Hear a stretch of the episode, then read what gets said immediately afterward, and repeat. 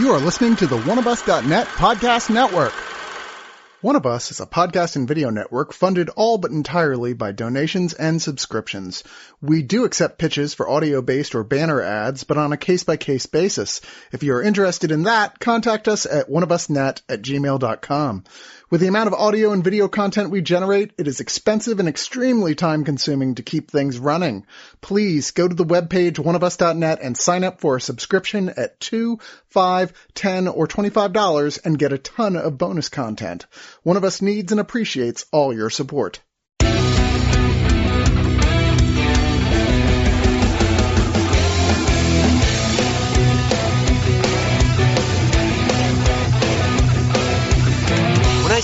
This is a horror movie, I do not mean that in the traditional sense. This is a terrifying glimpse of the life of an American teenage girl as harrowing as Euphoria. I am terrified to think that any girl in my life, let alone my nieces, would ever experience this true evil. My God, if you have triggers involving sexual predators or emotional sexual abuse, please don't proceed with this review or probably this film. That said, Lily McInerny plays 17 year old Leah, a disconnected teenager who enters a relationship with a man twice her age, Tom, played by Jonathan Tucker. Leah sees Tom as the solution to all her problems, which are little more than the average doldrums of a teen who hasn't quite figured out their life yet. But, as you would assume, with a 34 year old man talking to a 17 year old girl, this guy's intentions are not virtuous. I am TCD Wood of the Screener Squad, and I am joined by Bradley, Hello. Luane, Oh boy. and uh, to give us the perspective that we never would have, Rose. Hello. I don't expect much more than defense mechanism levity on this one, friends. So yeah.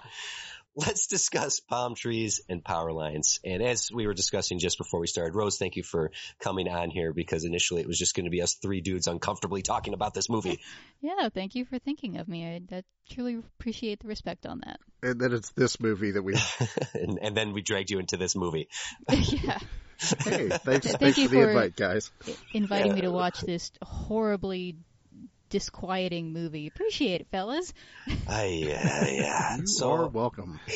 Yeah, this this is a film about grooming. This is about a a 17 year old girl who's groomed by a 34 year old man, and all the awful awful things that come with that.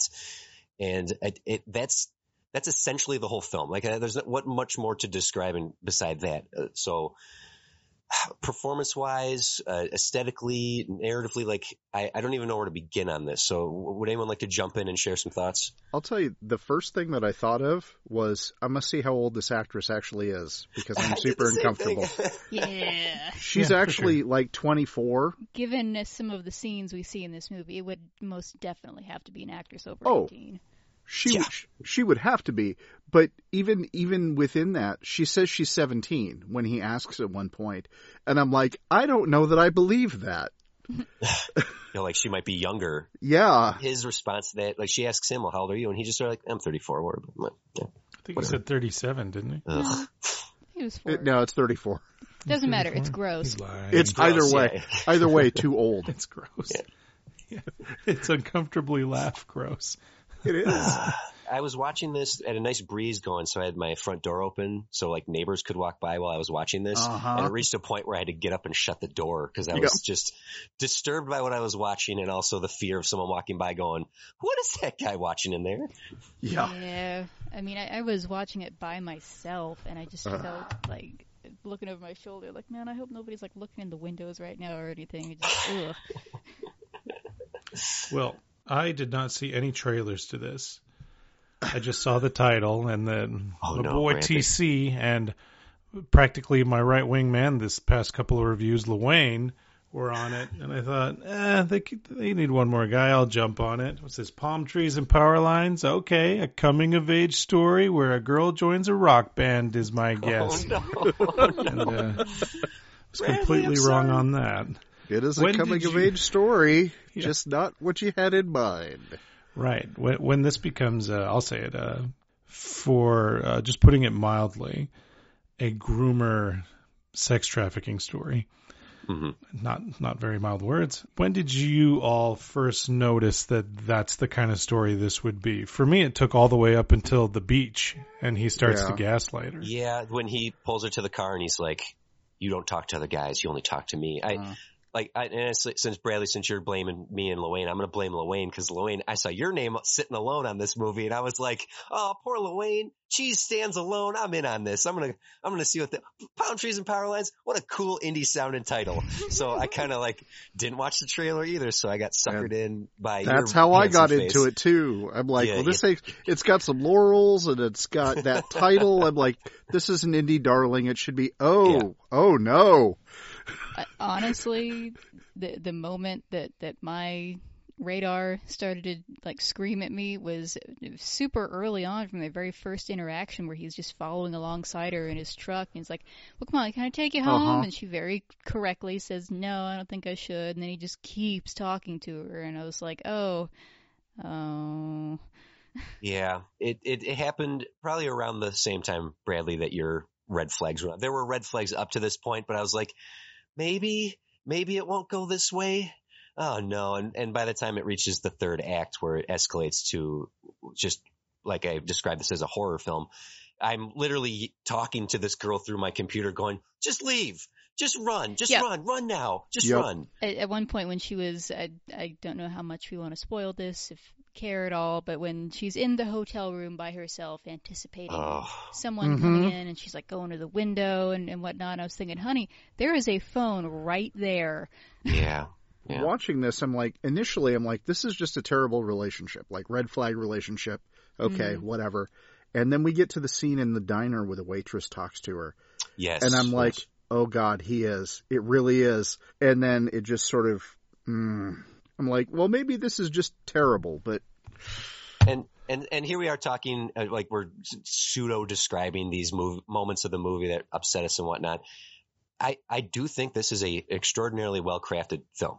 oh Yeah. yeah, Because it is so uncomfortable, but it is so real. One of the things I noticed really quickly, there's only diegetic music in this. There's only two moments of score where music that just comes from the, you know, the, the, the orchestra comes and plays in. For the most part, this is a very quiet movie and very slow and, and paced in such a way where you experience these horribly uncomfortable things in real time. There's no soundtrack to, to guide your emotions. You're stuck sitting in the silence with this girl as she's experiencing these things. Yeah. And that's very, mean- very impressively well crafted. It, Oh, it's yeah. not shot like a documentary. It doesn't even seem like it's necessarily meaning to evoke a documentary, but because everything is so stark and yeah, so many scenes happen in real time in one take and there's really not a lot of music or anything, it it feels like a documentary. Yeah, which just makes it all that much more horrifying. As I said up front, to think about the the girls and the women and the the family I have in my life, and to fear that they ever experience this or will ever experience this is terrifying because this Mhm. is real. This is coming from hmm reality. This sort of thing happens, and that's frightening Yeah. to say the least. Well, it, it's one of those things that's even weirder because you've got, you know, groomer as a term is getting abused and, and misused. And there's all these stories about how people end up getting trafficked. And I'm like, but that's not what happens. It's like this. Yeah, It's yeah. a slow played sort of thing. Most people, not entirely, but like in this situation, they're not just, he's not snatching her and taking off with her. Mhm. No, He's building a dependence, right? He's isolating her, you know, and she's beginning to isolate herself because she realizes compared to everybody else, he's the only thing that's interesting in her life. You yeah, know? this follows such a textbook grooming pattern.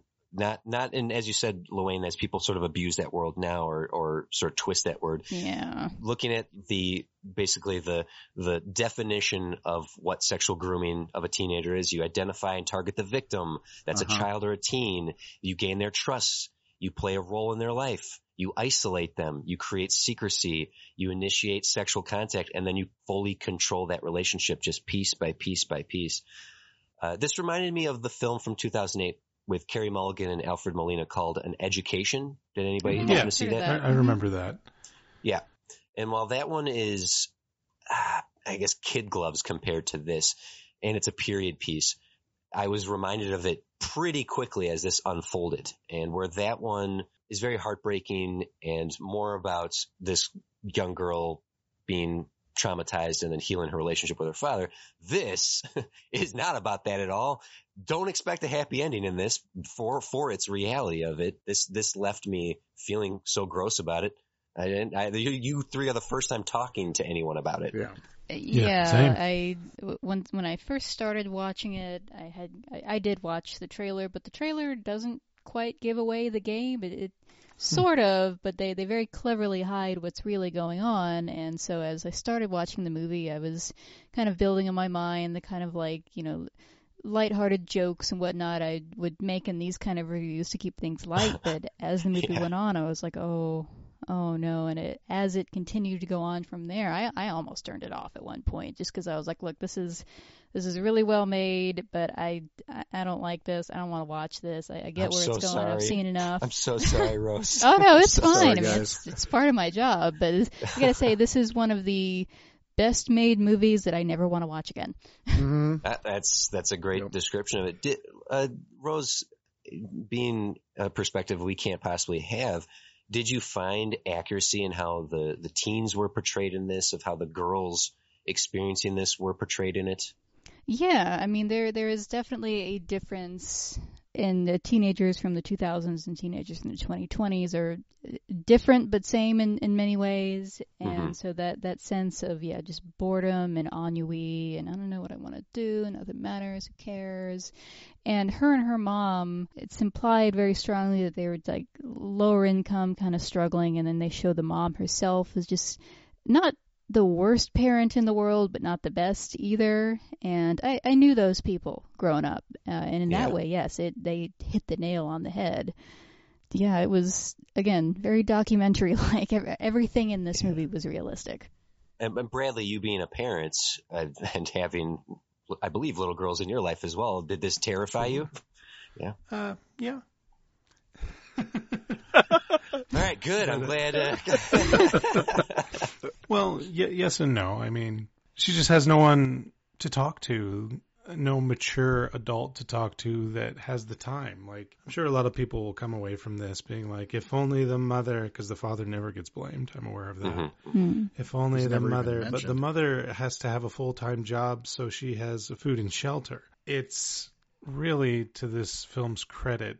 I don't think blaming anyone. It's actually kind of exposing how crafty uh, this type of criminal is yeah. and how easy it is if you don't take some kind of uh, precaution into showing uh, the young people how to avoid such a troubling, uh, very traumatic, and disgusting scenario. hmm And well, that's what I got from Jonathan Tucker is the, of course, the creeper named Tom in this, hmm and he never plays it up as a cartoony villain. You know, No. there are a lot of opportunities he has to be like, "This is what I wanted all along," or anything ridiculous like that. No. He always seems like it's heartbreaking how this ends, but that is how this type of scenario plays out because these aren't cartoony villains, they're people and they're shameless. A lot of people can mistake the shamelessness for clever, hmm but that shamelessness allows them to really get their hooks in. Uh, these poor, troubled, you know, young people who unfortunately just don't have the support. Shout out to that one scene where someone, without even realizing it, was trying to help her escape the situation as well. Because uh, I, I really enjoyed that scene, and uh, we can all be that person. You know, don't look for red carpets or like someone with a tall hat and a mustache twirling his finger because you're just not going to see that. That's not real. And th- th- this, I think, was very uncomfortable, perhaps because it was a little too real. But uh, credit to it, I think maybe we need that kind of story right now. Yeah, and I find it fascinating. This you could pull any number of To Catch a Predator episodes to craft a Sure. film like this, and currently in our society, as we're dealing with that sort of thing, is uh, To Catch a Predator caught these kind of guys, not drag queens, and that seems to be what Yeah, the exactly. focus is. this what we just watched this is the reality. This is the danger children have. And yeah someone could watch this and you want to blame the mom. The mom is not giving the full engagement to her daughter that she probably deserves but the mother is a person too doing the best she can being as broken as she can personal abuse physical abuse like all this stuff who knows what the mom went through that she mm-hmm. instilled in her daughter that allowed her to get to this point Right. rose pointed out that Leah smartly said, "No, no, I shouldn't get in the car." She she initially that was her instinct. She also is a good girl that doesn't want to dine and dash. She's not been raised so poorly to make these decisions immediately. She she has been instilled with some goodness in her, and then that crumbles and falls apart. Yep. There's a communicator missing in her life, as Bradley said as well, and I think that to to so blanket black and white this story to Tom's villain. Look at eh, no, no. There's this is so weirdly fuzzy and gray in all the wrong ways. Hmm. Well, that's that's just it. Because even when you talk about her mom as a model, her mom is also in some way dependent on men, right? Like Yeah. she she pays full attention to Leah when there's not a man in her life, and when there is a man in her life, she doesn't have any time for her anymore. Mhm. And that's all Tom offers initially is focused devotion. He doesn't go out of his way to do anything for a long time. He, like I said, he slow plays it. Mhm. And he's heroic at the beginning. He essentially Mhm. saves her from a situation that she's in because of the dine and dash thing you're talking about. And then he shows up and he's rolling along talking to her. Yeah. And when he's trying to bait her with music, the, what, the, what they finally settle on, he even comments on, "Oh, she likes oldies."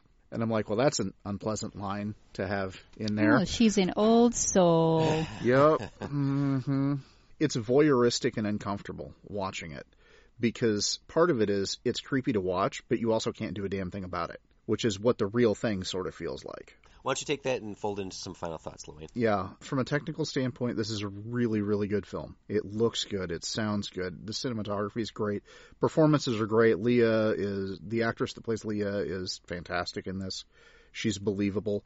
Tom is uncomfortably believable because he doesn't come across, as Bradley described, as a mustache twirling villain. Mm-hmm. He's just a dude who's nice to a girl and then things progress from there. But I don't ever ever want to see this movie again, and I don't know who I could recommend it to. That's the other thing.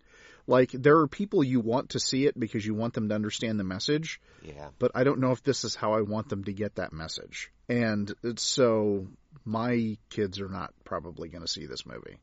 I'm also not super concerned about them being in this situation. But in the end, um, I'm going to give this a couple points for the technical stuff and a couple points for the the performances. So I'm going to put this kind of right in the middle because I don't want to watch it again. Uh, 2.5 out of five times I said, "No, Leah, what are you doing?" Well, while I'll say that the subject matter of this film is haunting and will leave you feeling disgusted with humanity, I do have to compliment Lily McInerny's performance as Leah as well. She is raw and real and just utterly believable. I feared for her. I'm haunted by the unanswered questions that this film leaves us with because I can make assumptions. She handled the material with precision, and if she continues to perform at this level, I think she'll be one of those award-worthy names. That Oh, we- yeah. that we see frequently come up when when deeper dramatic films like this are made. John Tucker is also walking this incredible line of monster and charm, so good to him as well, I suppose. But the tension of this movie is heavy, especially with no score and these long, lingering shots. To watch these events fold out in real time. Excellent film, but truly awful that I will never watch again. And if you can stomach it, it's it is very well done. So I'm gonna give Palm Trees and Power Lines an eight out of ten, and I just really don't want to make a joke about this. So, uh, Bradley, why don't you go next? So this wasn't anything at all I ex- expected. Uh, certainly was a good refresher on what to look out for in terms of actual groomers and creepers, and really just an all-around bad time watching it. Though uh, I did like the performance of uh, Lily McKinley. I, you know, very teenager, very lonely. And that's so many teenagers with and without attentive parents, I'd imagine, especially in a world where everyone is a stranger, but you can know about anyone you want in a second, at least the basics. I definitely did not grow up with that. So uh, I would have no idea how to navigate that as a teenager. Uh, I've been a huge fan of Jonathan Tucker ever since I mistook him for uh, Ashton Holmes in A History of Violence. That's not Jonathan Tucker, but but I always used to think it was. So I also watched The Relic, uh, Virgin Suicides. Mm, yes. Um, no, The Ruins, not The Relic. And uh, of course, he was in Justified. Excellent show on FX. Mm-hmm. But yeah, it's good to see him again. I always thought he was kind of not a big star like he should. I don't think a role like this will do him favors in that department, but who knows? So, yeah, it's just one of those that I wouldn't recommend this to anybody, but people should watch it. so I'm going to say also 7 out of 10 Instagram stalking your friends to find out who they're dating and what's up with that. Rose, go ahead. Uh, yeah, I kind of agree with Brad- Bradley's sentiments that I, I can't necessarily recommend it, but I, I can't not at the same time. I, I don't know who to recommend it to other than people who just like to watch really tough drama movies or people who can watch really tough indie dramas. And I would say recommend it to parents if if there's somebody that you know that is just like woefully out of touch and and needs to see this kind of thing to really go hey hey look um th- that kind of person might just need to see it as terrible as it is. I, I feel weird like even giving any kind of ratings at all. I don't want to get too jokey with our usual rating scale so I'm just going to say 3 out of 5 is the best I can say about it because technically it's very competent. Like this is a beautifully shot, perfectly acted movie. Like there's nothing wrong with it from a technical standpoint, but just everything else is just. Uh, um, Yeah. yeah, I, I do and don't recommend it. If if you've listened to this and you can know what you're getting into, go for it. But don't say we didn't warn you. Well, with that said, if you or anyone in your life, even if only in passing, like the waitress in this film, have fears that grooming or worse is happening, there are numerous resources. You can report incidents or suspicious situations that may involve the sexual exploitation of children. You can file a report with the National Center of Missing and Exploited Children at www.cybertipline.com or you can call 1-800-843-5678. You can call the National Human Trafficking Hotline, 888-373-7888. And if you need help or to connect with an advocate, you can report a tip. You can actually become an advocate yourself and get assistance for resources by calling the National Center of Missing and Exploited Children at 1-800-THE-LOST. So, hey, please be safe out there and please know that there is help. Yeah. Uh, but thank you, you three, for coming on and chatting about this very heavy subject.